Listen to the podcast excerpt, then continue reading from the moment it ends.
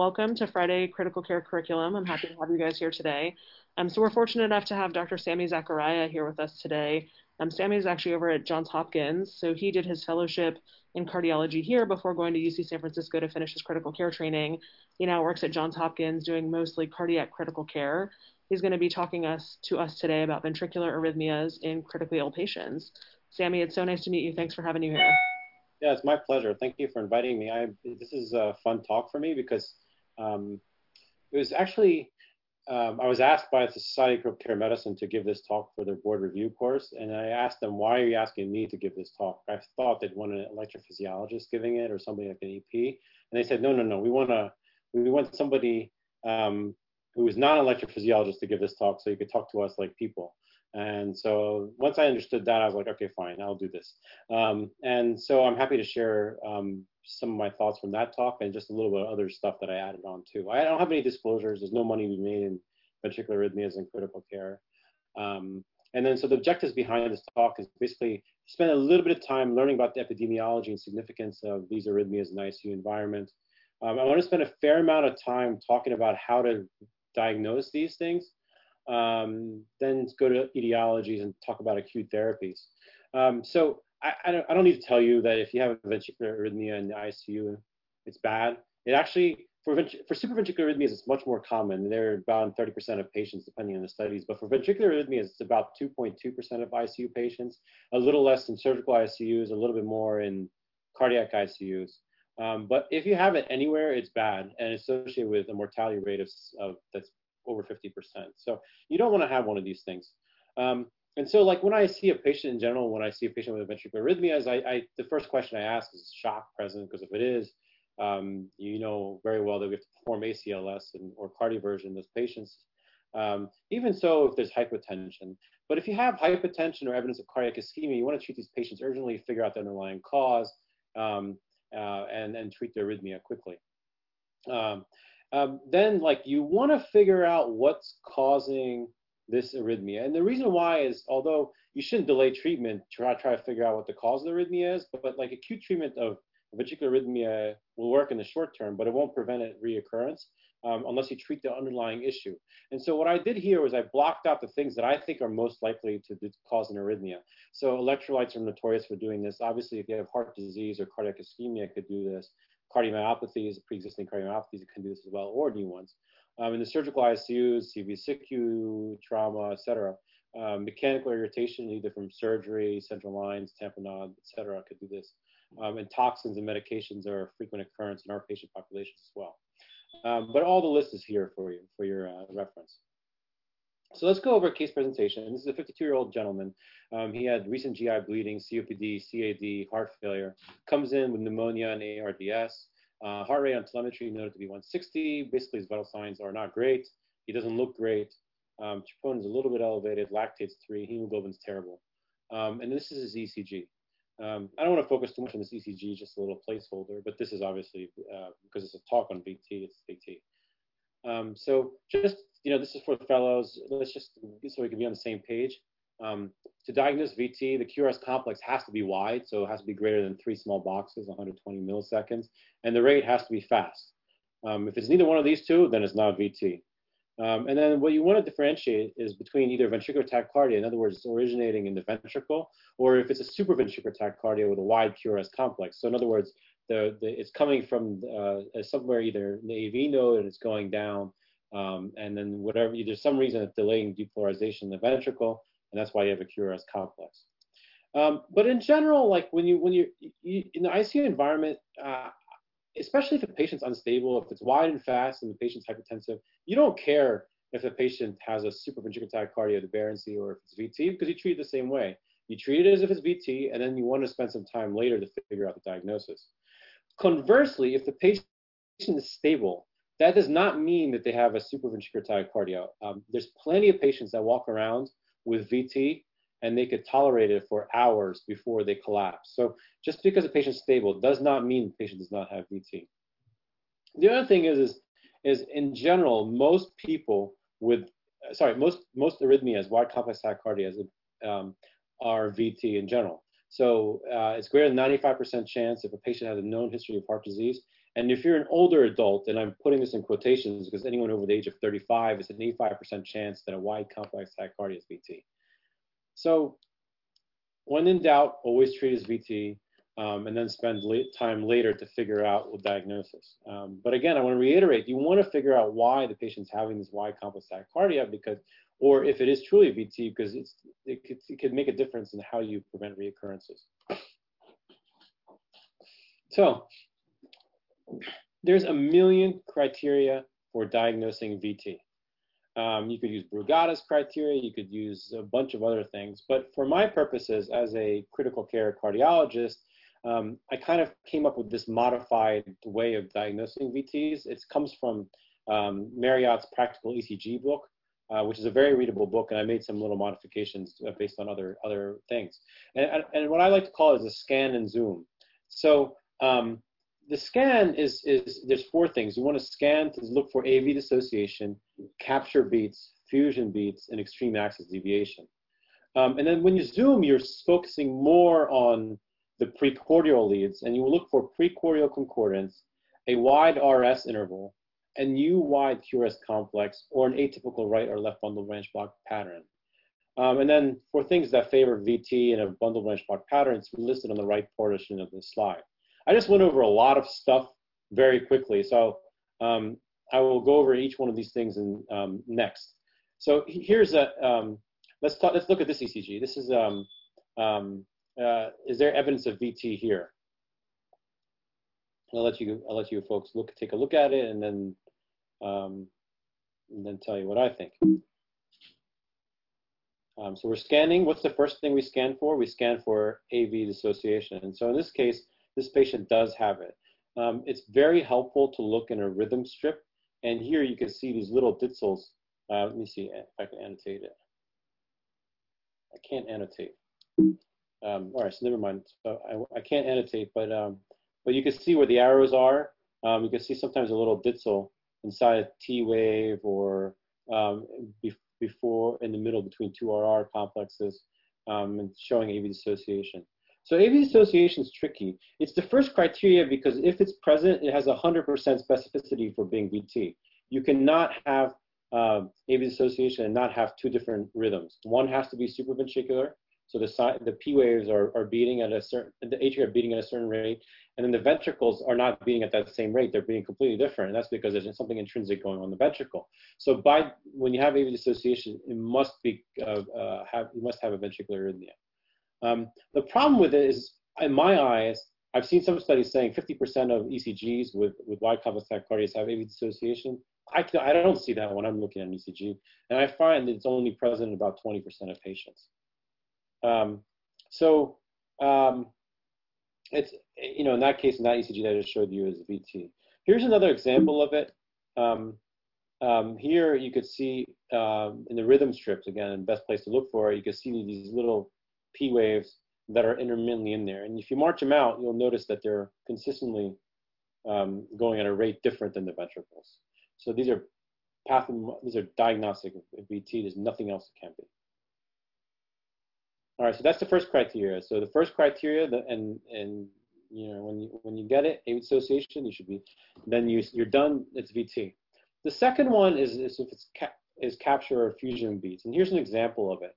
So this is in a patient. This is actually a 70 year old man. He had um, an exploratory, not, not exploratory. He had a gastric uh, can- cancer, which required um, uh, partial gastrectomy and a distal esophagectomy.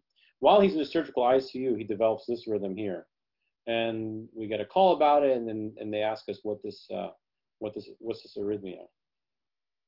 So you know this is a VT talk. So um, and we know, but it's not AV dissociation. This, it, this patient had capture and fusion beats. And so what a capture and a fusion beat are, um, so let's go over the first one. So uh, here, look at lead V1 or lead 2, any one of the rhythm strips, or V5 for that matter. The first beat is a wide complex beat. It looks ventricular origin. Same thing for the second beat. Same thing for the third beat. The fourth one, though, looks different. In, in V1, it looks relatively narrow. In lead 2, it's a different axis. In lead V5, it's a little bit narrower. Um, and so what that is is basically a normal beat that's interspersed among the VT beats. And what's going on is you have VT, you have you have ventricular contraction, and then a normal beat comes in, breaks through, and then uh, it, it, prevents the VT from happening, and then the very next beat, the, VT comes up in again. That is patho- that's diagnostic of VT. There's nothing else it could be, um, and it's present in about 30% of patients. So in this case, this patient had, um, after the capture beat, a few beats later in the dotted line is a, is a beat that looks kind of like a capture beat and kind of like a VT beat. So when you see that, that's called a fusion beat. And basically, it's a combination of two beats. And so that's another thing it's pathognomonic of VT. Um, so this patient had VT. Now, I know some people might nitpick on this ECG because it's a relatively smaller, uh, slower rate. Um, the rate's a little like around 110 or so. And so some people say, oh, this might be an accelerated ventricular rhythm or so. But in this patient's case, this was V-tach. Um, he went to the cath lab because he had ST elevations on the subsequent ECG. Um, it turned out he had prox LAD occlusion. Um, after, after getting cardiac catheterization, he moved up to the cardiac intensive care unit, did fine for a while, um, uh, but then developed pneumonia and had, had to be trached. All right, there's an example. I mentioned AIVR. This is an example of it here. Um, what this is is basically you see ventricular beats, and then you see the same thing of fusion beats and capture beats, just like the previous one. The only difference is this is a much slower rate. And so when you see that, uh, um, when you see a ventricular uh, rhythm that's a slower than 100 or 120, that's called accelerated ventricular rhythm. And that is not a reentry rhythm. It is a, uh, it is a, um, it's due to enhanced automaticity. And that often happens when the when you have reperfusion after a PCI or after thrombolytics. Um, so if you see this in a patient who just got PCI'd or just had thrombolysis or whatever, um, then you should celebrate because you know that part of their heart is now reperfused. So it's basically it's a happy reaction by the uh, uh, the myocardium that's getting um, uh, oxygen again. Um, and this usually goes away within a few hours of uh, of uh, presentation, and then the patient goes back with the sinus rhythm. Oh, by the way, feel free to interrupt me if you have any questions. I don't see a chat. I do see chat, so I'm happy to answer any questions. Um, I'll monitor the chat, and I'll have happy to answer any questions. All right, so we went over two criteria so far. We went over the first one, which is AV dissociation. The second one of the scan criteria is, is, is capture. Third is fusion beats. So there's one more left, and this is it. Um, in this case, um, you're scanning the whole ECG. I, I, don't see any evidence of AV dissociation. I don't see any capture or fusion beats. But then I do see that the patient has extreme axis deviation. And so what that means is uh, normally you have a, um, uh, your axis is leftward and inferior. But in a patient who's come, has a, a arrhythmia coming from ventricular origin, um, you'll have it going from apex to the, to the base of the heart, and so it'll be rightward and superior. Um, and that's what happened in this case. And that makes, makes you think it's more of a, a ventricular in origin.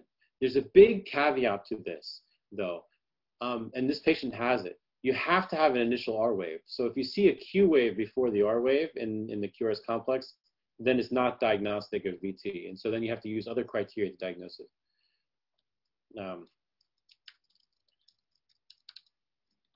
um, so, um, so in this case, this patient has extreme axis deviation with initial R wave.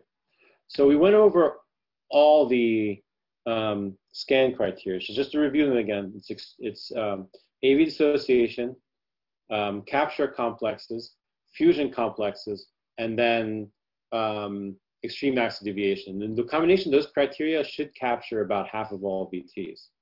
So then after you do that, then if scan's not working, what do you do? You zoom. So you zoom to the precordial leads. And the first criteria for that is precordial concordance. And what that means is that all the leads are face the same direction. Um, so you remember um, in a normal ECG, uh, V1, V1 is, so I'm, I'm pointing out from V1 from my chest here. Uh, so V1's on the right side of the chest, right next to the sternum, and it points out in this direction. And then V6 is, le is leftward and uh, near the apex of the heart. In, in normal conduction, V1 tends to be negative because if it's rightward and superior, it goes away from the dominant vector, which is leftward and inferior. V6 is usually positive. But when all of them are in the same direction, The only way that's possible is if the, the arrhythmia is coming from the ventricle. This is an example of it. It's called, uh, in this case, this is positive precordial concordance. So here's the baseline. Um, and then in V1, it's positive. Lead V2 is positive, and lead V3 is positive, V4, V5, and V6. They're all going in the same direction. They're all going upward. So when you see that, it must be coming from the ventricle. And this, this sensitivity specificity is greater than like 98%. So something sky high. This is an example of negative precordial concordance. So this is a left, this is, uh, sorry, it's, it's negative. So um, look how in V1, V2, V3, V4, V5, V6, all of them, the predominant vector is negative. So what that means is coming somewhere from the cardiac apex um, and pushing up um, away from uh, the, uh, the, away from the, uh, the leads. Any questions on this uh, for, for precordial concordance? If, feel free to put in the chat or if that made sense or not. Okay, I'll move on. So we went over scan. We've gone over the first uh, uh, Zoom criteria. Let's go over the next one. So the next one is looking at a wide RS interval. Um, and this one, to me, I feel like you have to more memorize it, what the criteria is, where the other ones are a little bit more intuitive. But basically what you're looking at is you're looking at any of the precordial leads, and you want to see how long is the distance from the start of the R wave to the nadir of the S wave. So I, I drew an arrow over here where pointing to where those are, and it has to be greater than 100 milliseconds. And the reason why that's important is because even in, in, um, uh, in patients with a like a bundle branch block, so it's not VT, that distance is, is narrow. But in patients with VT, where it's going through myocardium, it takes forever from the start of the R wave to the peak uh, uh, voltage. Um, so you look basically at any precordial lead and you want to see from the beginning to the end, is it almost three boxes in length? If it is, then it's with VT. The next criteria is, is, is a wide QRS complex. And so this is trickier because it depends on whether the patient has a right bundle branch pattern or a left bundle branch pattern. Um, so um, in this case, this patient has a right bundle branch pattern, and the only reason why you know that is you look at V1 and it's positive looks more like a rabbit ears pattern. Um, so if that's wider than 140 milliseconds, more consistent with, with the VT. Um, the same thing if you look at V6, is wider than 140 milliseconds. There's a big asterisk with this, um, and that's why I put it up in this thing, is that um, the big caveat to this is if a patient already has a pre-existing bundle branch block, you can't use this criteria because they have a bundle branch block. So you would, it's not helpful to know what the baseline ECG looks like. And this is an example of a left bundle branch pattern where it's VT and you have a super wide QRS complex, um, and it's just more consistent with VT. So we've gone over all the scan criteria. It's um, for scanning, it's um, AV dissociation, capture beats, uh, fusion beats, extreme axis deviation. We've gone over several of the Zoom criteria. The first one is precordial concordance, um, RS, wide RS interval, wide QRS interval. So let's go over the last one. And I think this is actually what electrophysiologists tend to use most often. And that is they look at the ECG and they say, does this look like a typical right bundle or, or left bundle or not? If it's not a typical one of these things, then it's VT. Look at this example here. This doesn't look like your average rabbit ear right bundle. And certainly doesn't look like it in V6 either. So this is more consistent with VT. Here's another, well, this is just another example of what a right bundle should look like. This is a right bundle here. This is a typical right bundle. And compare that to this. They look nothing alike. And so when you say, when you see a wide complex tachycardia and it doesn't look like a typical right bundle or left bundle, then it's just VT. And I feel like in clinical practice, this is one of the most used Zoom criteria beyond precordial concordance. Um, just as a little reminder, this is what a left bundle looks like. All right, so we've gone over these criteria. Um, we've gone over this, the, the scan zoom criteria. And I just want to point out, I put them in this particular order because they're all in order of specificity and sensitivity. Um, so um, basically, once you fulfill the criteria, you stop. If you have AV dissociation, you don't need to go on anything else. If you have capture and fusion beats, you don't need to go look for extreme axis deviation. Um, so that's why they're in this particular order, because they're in order of specificity. All right, so what if no scan and zoom criteria are present? So there's still two possibilities. The rhythm still might be VT, and in fact, about five to eight percent of all wide complex tachycardias that do not have any scanner zoom criteria are still VT. And then, but but the majority of them tend to be SVTs with wide QRS complex. And so there's two can, two cases where that is happens. It could either be due to a pre-existing bundle branch block, or it could be due to a rate-related bundle branch block. So here's an example of this. This is a 54-year-old gentleman has COPD and respiratory failure, and his ECG looks like this. Is this VT? So in the interest of time, I'm going to tell you that there's no scanner zoom criteria present. I don't see anything consistent with dissociation or capture fusion beats. There's a little bit of um, artifact in lead two toward the end of it, but that's not a QRS complex. Um, there's no extreme axis deviation. Um, the QRS complexes, they look like, if you look at V1, it looks like a typical rabbit ears. And if you look at V6 and lead one, it looks like a, a typical right bundle branch block appearance. And so when you see that, then you're like, okay, well, it could be VT, it could be SVT. Um, in this case, this patient was treated with amiodarone. Um, so it slowed the rhythm down. uh, it slowed the, uh, the rhythm down, and you could start seeing um, sawtooth patterns, especially notable in lead 3, AVF, and lead 2. And then within a few minutes later, it's much more obvious this is atrial flutter with a pre-existing um, uh, pre-existing uh, right bundle branch block. Um, this is a, another ECG. This is a 64-year-old woman. She's had a history of seizures, um, comes with altered mental status, and then here's her wide complex tachycardia. Um, so again, no scanner zoom criteria, so there's no evidence of um, AV dissociation, capture, fusion beats, no extreme axis deviation. Um, there's, if you look at the, the, zoom criteria, there's no precordial concordance. If you look at V1, how it's so negative, V6 is so positive. RS criteria and QRS complexes are rather wide, but it's not super wide. Um, and then the, uh, uh, and you don't know if the patient has a pre-existing bundle branch block, and it looks like a typical right bundle and left bundle. Um, uh, so uh, in this case, this patient also got amiodarone, um, and uh, they they um, they didn't do much. Um, basically, it slowed the heart rate down a little bit, and then I pointed out that with the arrows that you can start seeing P waves, so look like a long RP tachycardia, so P waves coming in toward the latter half of this strip, and then a few minutes later, this is what you see. So basically, what this patient has um, is, uh, is, is sinus tach. Um, just to just to uh, are you looking at this this ECG, this one or this one? Which one? This one or this one?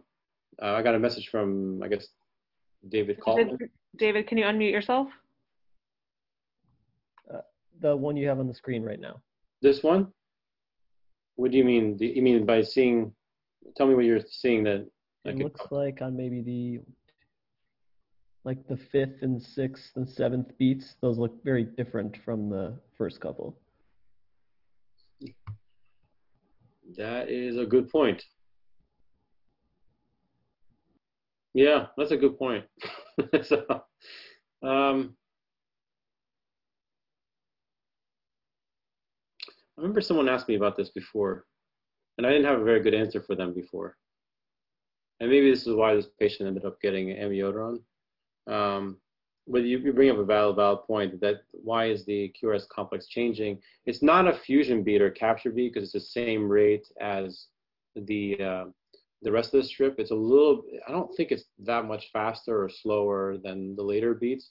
You could say there's a rate related left bundle, but the whole thing is left bundle. So it's so it's hard to say if this is VT or not. Um, um, I mean, there are some less common forms of VT, like reciprocating ventricular tachycardias, that could do this. Um, in my personal opinion, I still think it's sinus tach. I, I would love to hear what other people think um, is on there. Um, I got a message. Do you want to do you want to say something, uh, Karin? You don't have to.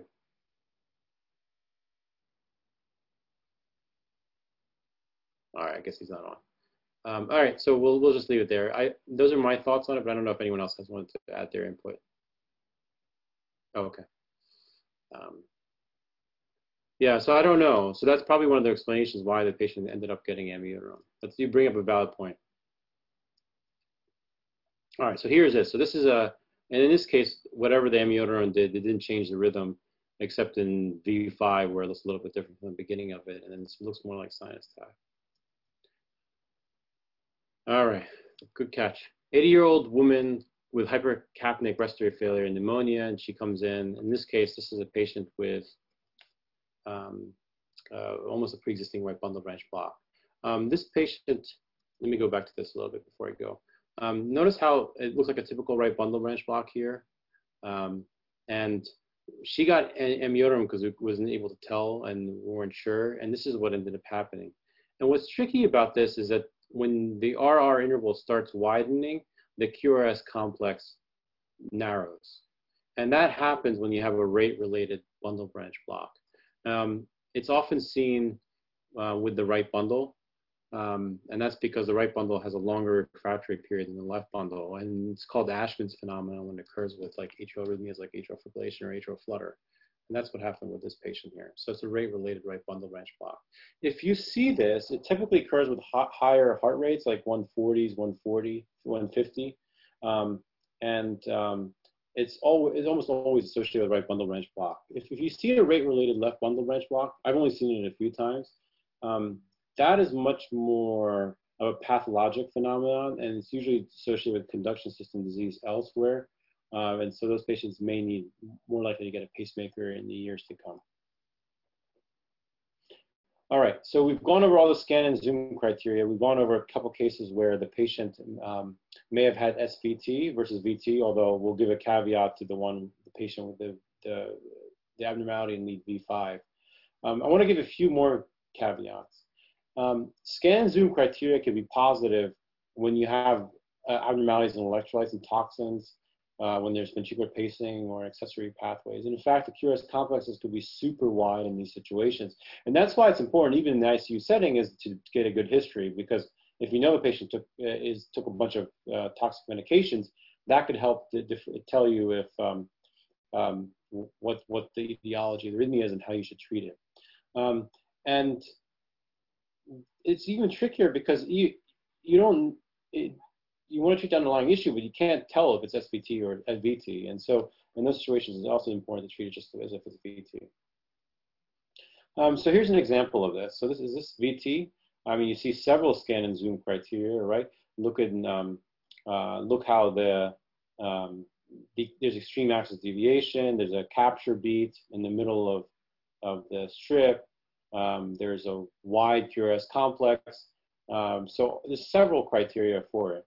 Um, but what makes it obvious, and this should be, I gave an obvious example here, this is, this is not VT, this is actually uh, pacemaker mediated tachycardia. And you can see that in, uh, in many leads, but lead 3-4 in particular, where you see a pacer spike in front of this. Now, this is a ventricular arrhythmia, right? Because it's pacing the ventricle, but it's not ventricular tachycardia. It's basically just a phenomenon of pacemaker. In this case, this was a runaway pacemaker. Um, and so we have to put a magnet on it to stop it from beating at 120 beats per minute and to make it beat at 60 beats uh, per minute before it got fixed. Um, the caveat to that is that you could have wide complex tachycardias and VT in patients with pacemakers. This is an example of it here. Um, look here where you see these pacemaker spikes kind of firing intermittently um, and not really, they're not really capturing anything after that. Um, that's because the patient has VT, but in the early portion of the strip, the pacemaker was just firing away before it recognized that this is a, uh, um, a malignant arrhythmia. All right, here's a 42-year-old uh, obtunded man, has end-stage renal disease and intermittent dialysis. Is this VT? Uh, I know all of you have taken care of patients similar to this. This is um, hyperkalemia-induced wide complex tachycardia wide complex tachycardia. So this is probably not of an ventricular origin. It's just probably because the QRS complex widens with with um, hyperkalemia because um, hyperkalemia um, it favors repolarization and it prevents depolarization. So it basically widens the QRS complex a lot. Um, in this in this case, this patient's uh, potassium is 8.2, um, and then this is after dialysis where it thinned out. Um, here's a 45-year-old woman um, had atrial fibrillation. She's on flecainide. She had severe dyspnea and palpitations. And the question is, is this VT? Um, and um, you can't say for sure because the flecainide caused a widening of the QRS complex, and flecainide causes widening of QRS complex even more at faster heart rates. So it could have been like an atrial flutter or atrial fibrillation with with a with a, a you know a flecainide-induced widening of the QRS complex, or it could have been VT. But in either case, in her case, she basically um, was treated with amiodarone to slow her heart rate down, um, and um, uh, and this is what her ECG looked like a few a few days later. All right, so this is a 25-year-old gentleman had sudden onset palpitations, dyspnea, and presyncope. Um, and so the question for this one is this VT? So, um, and here, I, I, don't see any like um, AV dissociation, or it's hard for me to take a look at that. Um, I don't see any capture or fusion beats. And there's no extreme axis deviation. In fact, in AVR, it's negative initially. Um, so it's um, don't see any scan criteria. So then zoom criteria, there is a lot of positivity here, uh, uh positive criteria here. So there's no precordial concordance, but the QRS complexes are super wide, um, and um, it may or may not look like a typical bundle branch block. Um, so I I I thought this is more like VT, but it turned out to be, and this patient actually ended up getting cardioverted, and it turned out the patient had accessory pathways. So when you have an accessory pathway, basically a bundle of Kent, um, uh, you could have any type of uh, electrical abnormality under the sun. So the QRS complexes could look like anything, and they're and they're always wide. And so it, it's you can't diagnose VT in, in these patients. Um, it, you just have to say it's a wide complex tachycardia. So in his case, he got ablated and he did fine. All right, so let's go to this gentleman. This is an old ECG, and uh, it's because I've never seen it personally. This is a 27-year-old man with palpitations, dyspnea, and hypotension. hypotension. And um, I'm changing it around a little bit. It's not monomorphic VT. It's a polymorphic VT here. And the reason why you know it's it well we're, why we're wondering if it's polymorphic VT is because they're um, the rates are a little bit different, and there's a little bit different morphology the QRS complexes. Um, there's a lot of scan and zoom criteria here. There's precordial concordance. Notice that lead V1 through V6, they're all positive, so that's significant for VT. Uh, the QRS complexes are wide, at least for most beats, um, and doesn't look like a typical bundle branch block pattern. So this patient, though, they suspected maybe something is up. Maybe there's a little bit of a slurred delta wave. And so what this um, patient ended up having was um, uh, AFib, atrial fibrillation with, with um, uh, a bypass pathway. And so the treatment for this is is to block that bypass track. You don't want to block the AV node, and so you you want to treat it with procainamide. That's the treatment of choice. So let me just talk a little bit more about this. So this the reason why this is an old ECG and why I haven't seen it in person is because most patients um, who have bypass tracks and are symptomatic with it get ablated early. So as a fetus, um, um the there's a, a non um, conduction, like a fibrotic layer that develops between the atria and the ventricles, not allowing electrical um, con conduction to occur between the top chambers and the bottom chambers of the heart, except the AV node. Um, but it takes time for that to form. So uh, before that fibrotic layer helps, there's a lot of normal cardiac tissue that conducts um, electricity down to the ventricles. And so if you do an EP study on, on a, a, newborn, you'll see several bypass tracks. And as, as, as, as you grow up, these bypass tracks close and they have no clinical significance. But in some patients, these lead to symptoms, and they lead usually to a supraventricular tachycardia where you see um, AV reciprocating tachycardia. Um, and eventually, with time, um, or with like other cardiac abnormalities, you might have um, atrial fibrillation. And when that happens, that is um, is life-threatening, and the patient can die because um, all those impulses get conducted down the bundle of Kent and the ventricular rate goes sky high. So the way to treat that is to favor the AV node because the AV node tends to slow down conduction if it's super fast. Um, basically blocks, monkey blocks, right? And so um, you want to block the uh, bundle of Kent with procainamide. You do not want to give anything that slows the AV node because then all that does is just favors conduction down the bundle of Kent. Uh, so this will be on emergency medicine boards, internal medicine boards, and cardiology boards, and I am not maybe may or may not on critical care boards, but the treatment of choice is procainamide. and this patient, in his case, he was admitted to, the ICU um, and then had um, uh, got got procainamide, and this is what his rhythm turned out afterwards. So he's still an AFib, but um, he was slowed down afterwards. He got ablated and did fine. Here's another example that was uh, in New England Journal a few months ago. This is a I don't know how old he was, but he was a younger male um, who uh, um, was getting a blood draw and then developed a, a, a, a uh, irregular tachycardia. Um, this just shows you delta waves at a fast heart rate. Um, and then uh, he's treated with procainamide, and then when he was back in sinus rhythm, you could see these obvious delta waves. And again, this patient got um, ablated, the bundle of Kent ablated and did fine. All right, so let's go on the next scenario. We've gone over a lot. We've gone over um, the criteria for VT. We've gone over um, some conditions where it may not be VT that confuse the picture. Um, then we started going to the polymorphic uh, VTs. So we've gone over AFib with uh, bypass track, right? And now we're going to another case, 65-year-old woman, has chronic pain. Um, she uses opioids, presented with pneumonia, um, and altered mental status. And the question is, is this polymorphic VT?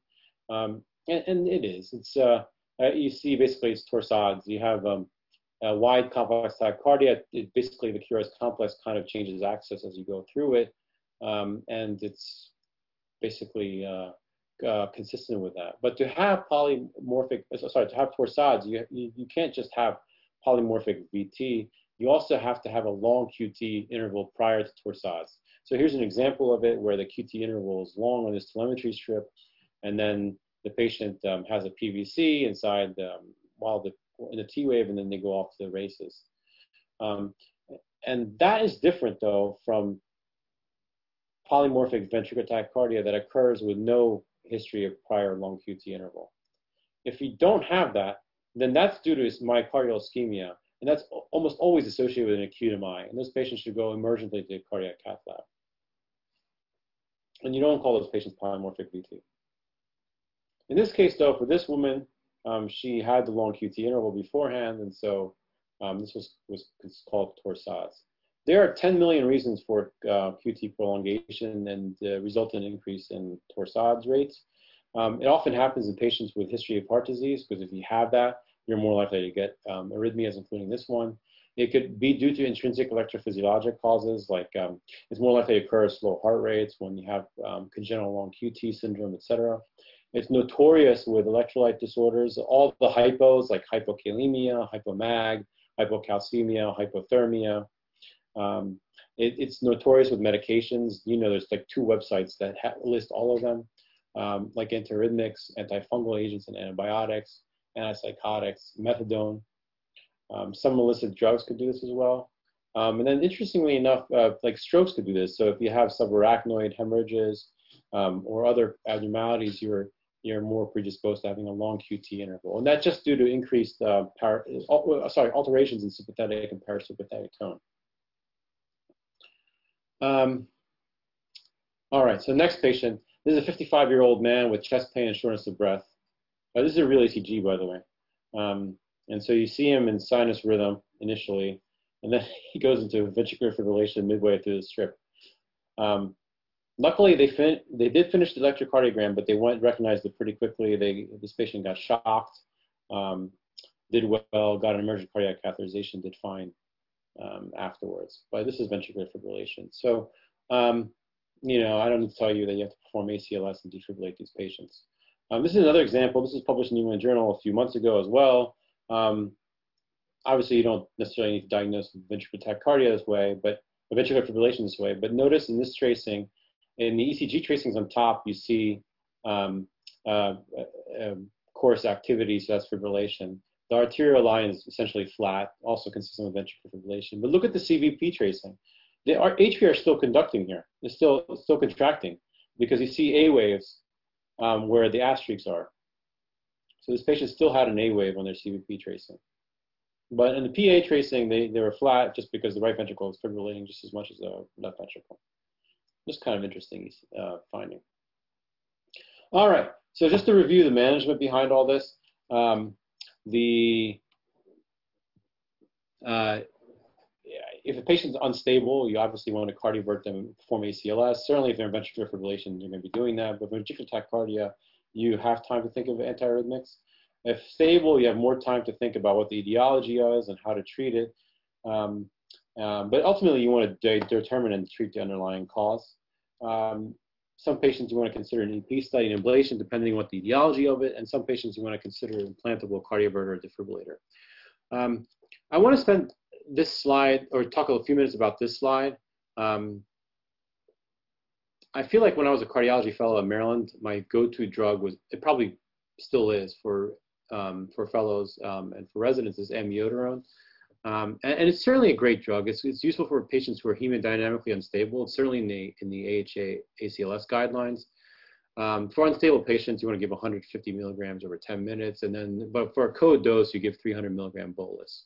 The reason why you don't give boluses to patients who have a pulse is that they're more likely to become hypotensive with the bolus therapy. So that's why we don't do that. Um, after you give them the initial bolus, whether it's 150 or 300, then you continue an IV infusion over next 24 hours. And you're more than welcome to bolus them again if you feel like you have a lot of arrhythmias. The second choice medication for ventricular tachycardia should be lidocaine. Um, and this is a good drug for hemodynamically unstable VT, or, he, or, or, a good alternative drug to hemodynamically unstable VT. Um, it's less favored than amiodarone because it doesn't work as well. It certainly doesn't work for non-ischemic VTs, but you could consider using it. And we've had sometimes patients on combination of both these medications, on both amiodarone and lidocaine. Um, the other problem is lidocaine often is associated with cardiac toxicity, sorry, with, with uh, systemic toxicity. I've had patients go nuts because of this drug when they became toxic. So you have to check levels relatively frequently, and you want to stop it after a few days. Um, uh, an alternative to lidocaine, um, but only useful in patients who have hemodynamically stable VT, is procainamide. So I didn't know this, but there was a study um, published three years ago um, where it compared procainamide to amiodarone and hemodynamically stable VT. It's called uh, Procamio. And it, sh it showed that if you give 10 milligrams per kilogram over 20 minutes and infuse it uh, over the next 24 hours, um, that it beat the stuffing out of amiodarone. It was associated with fewer adverse cardiac events like hypotension. Um, and it also caused faster pharmacologic termination of stable VT when compared to amiodarone. Um, so now I'm starting to use this drug more often uh, for stable VTs. Uh, if I have time to think about it, um, if, if I don't have to rush to treat this VT, I would oftentimes use procainamide. Um, but if the patients, if, if the patient's unstable or, or coding, then this drug is not useful. Then you really want to focus on amiodarone. Also, it's the treatment of choice for WPW associated wide complex tachycardias because it's really good at treating the bundles of Kent. Um, so those are your three favorite medications. There are other medications you could use uh, to treat VTs. Uh, metoprolol or other beta blockers can be used, uh, but they're not really good for treating acute VT. They're only good at suppressing future ventricular tachycardia and ventricular fibrillation episodes, and that's why we give it to many patients after uh, MIs, after myocardial infarctions. It's not just for favorable cardiac remodeling, it actually prevents arrhythmias in a short period of time. Um, but there's no evidence to support its immediate use in patients with either VT or VFib uh, except for this rare type of uh, ventricular tachycardia, which is outflow tract tachycardias. Um, some people also use magnesium uh, for treating ventricular tachycardias. That's essentially useless, except if you have torsade de pointes. If you have that, then that's treatment of choice. And that, the reason how that works is it shortens the QT interval, um, and it basically in, it, it, enhance it also helps with depolarization. All right, so let's talk about a few special situations. Um, here's a 56-year-old gentleman, came in with delirium tremens um, in the emergency department. He was noted to have significant ectopy. He gets transferred to cardiac ICU because of all this ectopy. Blood pressure, heart rate are on the high side. He is awake, but you know has DT. Um, and this is his first ECG. I find this ECG hard to interpret, but I can tell you there's a whole bunch of ventricular uh, uh, beats here. Um, they're of different morphology as well. And there's probably a long QT interval in in, associated with the narrow QRS complexes. Here's the second attempt. At the first part of the, the, the, uh, the uh, strip, there's um, frequent ventricular beats, and they're of different morphologies. And then towards the later portion of the strip, it's in sinus rhythm, but the QT interval is a little bit on the long side. And this is the third attempt where the patient's just plain old sinus rhythm, uh, a little bit less VT, and the QT interval is super long here. So this patient had a combination of, uh, oh, he may have had long QT syndrome um, um, because he had some criteria for it. So he had his QTC interval is greater than 500 milliseconds. So it has to be bigger than two big boxes, um, actually two and a half big boxes or something of the nature. Um, and so you could, he may have had that. Um, the other way you could also use this risk score on the right-hand side, diagnose long QT syndrome, but um, I, not, I don't know how often it's used in the ICU setting, but you could. Um, but many patients aren't diagnosed with long QT syndrome because there's 10 million other causes for QT prolongation, and you have to rule all those out before you could diagnose somebody with long QT syndrome. If you do have long QT syndrome, um, you want to, uh, and this patient ended up after he was stabilized, after he went through the DTs, he ended up still having a, a, a long QT interval, so he ended up having, he was diagnosed with this. Um, you want to avoid electrolyte abnormalities. You want to avoid any medications that prolong the QT interval. And you want to manage underlying provoking stressors. Like in this guy, he was a retired um, either safety officer or military officer, um, but drank a lot. And so he was strongly encouraged to, um, to stop that. Um, and he did, and he was able to do that successfully, but he kept on having salvos of this anyway. Um, so because of that, he ended up getting treated with a beta blocker with Nadolol. Um, if if it's recurrent despite um, Nadolol, you consider mexiletine, but at that point, you're considering either ICD implantation um, and sympathetic denervation. Um, so here's uh, just from the guidelines. Um, I want to focus on top to diagnose if the patient has documented long QT syndrome. Any patient who's had um, cardiac arrest, so VT, VFib, um, they need beta blockers and they should be considered for an ICD. Um, and if they have recurrent shocks, then you need um, additional medications or sympathetic denervation. If you have long QT syndrome, but in general the QT syndrome is a little bit on the shorter side, you just treat them with a beta blocker. And if you have a longer QT interval and you're symptomatic, you think about a beta blocker um, and a defibrillator. Um, so that's that. Here's another case presentation. This is a 40-year-old man, has no significant past medical history, comes in with dyspnea and palpitations, um, blood pressure and heart rate stable, but he had diminished breath sounds in his left lower back, um, diagnosed with pneumonia. Um, actually ended up also being in the cardiac ICU, and the reason why is because of this ECG here. Um, so this ECG shows that he's in sinus rhythm, um, but it's not normal, right? So uh, look at the QRS complexes in the ST segment, especially in lead V1, V2, V3. You notice that there's a almost like a uh, um, uh, there's ST elevations in these leads. You have a right bundle branch block pattern, and it's almost like a coved um, ST segment slope pattern. Um, in V2 and V3, it's more like a saddleback. Um, so this ECG is um, consistent with Brugada pattern. So just to review what Brugada pattern ECGs look like, there's three different types. So type one is diagnostic of Brugada uh, syndrome per se because these are more high risk patients. These are patients who in lead V1, it looks a little bit elevated. V2, it's more of this downsloping ST elevations. And V3, it's more of a, a saddleback pattern. Uh, contrast that with lead with type 2 and type 3, where um, you, ha you have a little bit less subtle abnormalities. Um, and you certainly don't have what you see in V2 and, and, and type 1 pattern. If you see this, um, you want to differentiate between Brugada pattern and Brugada syndrome. So Brugada pattern is just what you find in the ECG. Brugada syndrome is a Brugada ECG pattern and symptoms resulting from ventricular arrhythmias. So either sudden death, recurrent syncope, passing out, palpitations, or if there's a family history of sudden death.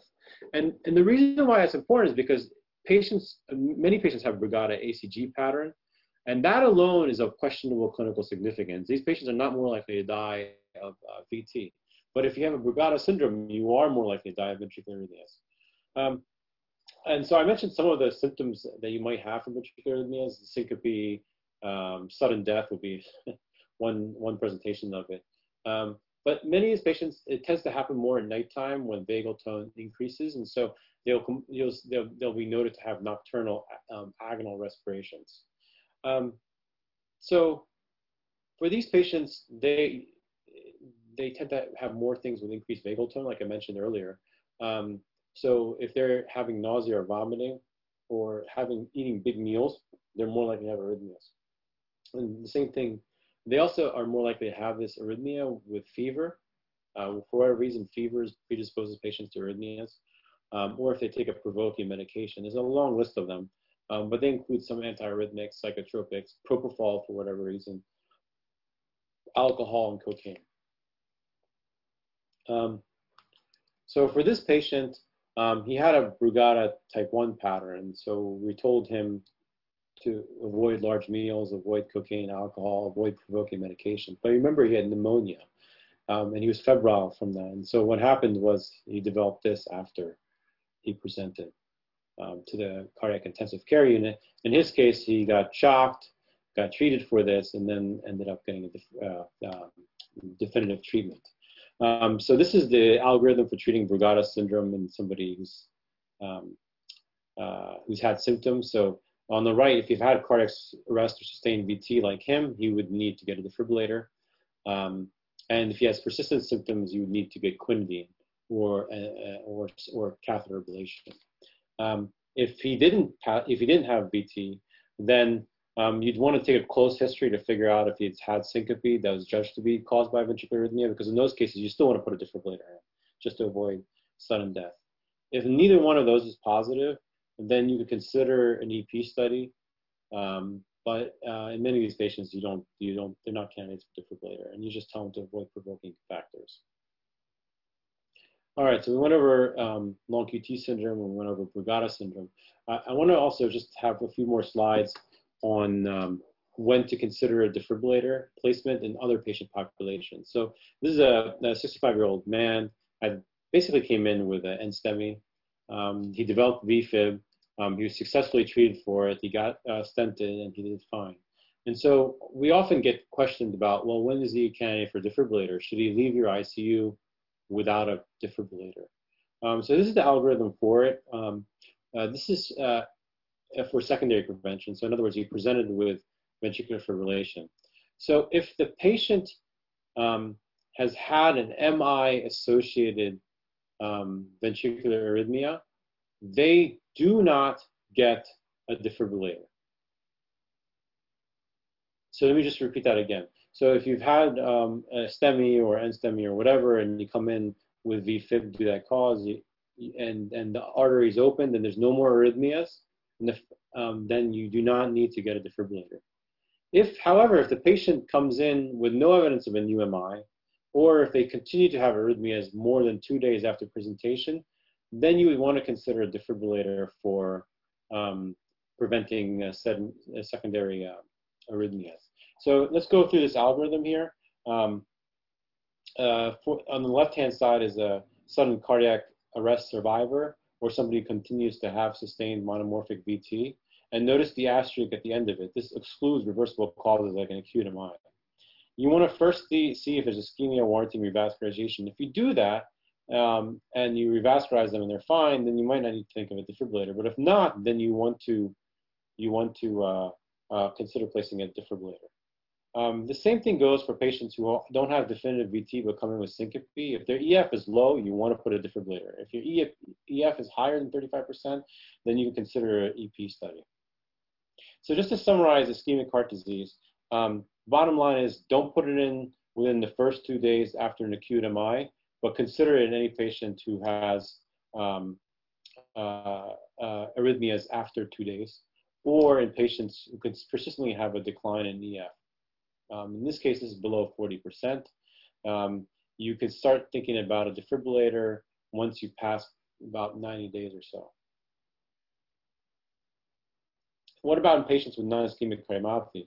Um, those patients, um, if they've had an arrhythmia and they have proven non-ischemic cardiomyopathy, uh, then they should get a defibrillator. It's a class one indication, um, especially if they have low EFs. And here's the algorithm for it. But I think for the critical care audience, all the only thing you should know is is that if you have a low EF and you have arrhythmias from it, you need a, defibrillator. Even if you have no arrhythmias, you eventually need a defibrillator for non-ischemic cardiomyopathy. so that's that. I did. I talked about a lot of stuff, but I want you to focus on the following things. Number one, I think using scan zoom criteria is a good way of like like diagnosing VT. It doesn't, uh, to my mind, it doesn't seem um, like I have to remember like uh, a lot of criteria except for how wide the RS and the QRS interval should be. Um, it just seems to be a good way of thinking about it. Um, once you determine if it's VT or not, you want to not forget to look and treat the inciting cause of the arrhythmias, um, especially stuff like torsades or AFib with WPW if it's irregular. Um, you want to be careful for long QT and Brugada syndromes because you don't want to miss those. And then, you know, once you stabilize the patient, ask for help. I mean, ask for help from the cardiology consult team or from the EP team um, because um, aside from like a patient acutely crashing, you have time to think about what to do for that patient. Um, I hope this is helpful. Feel free to email me with any questions. I'm happy to stay on on on and answer any questions.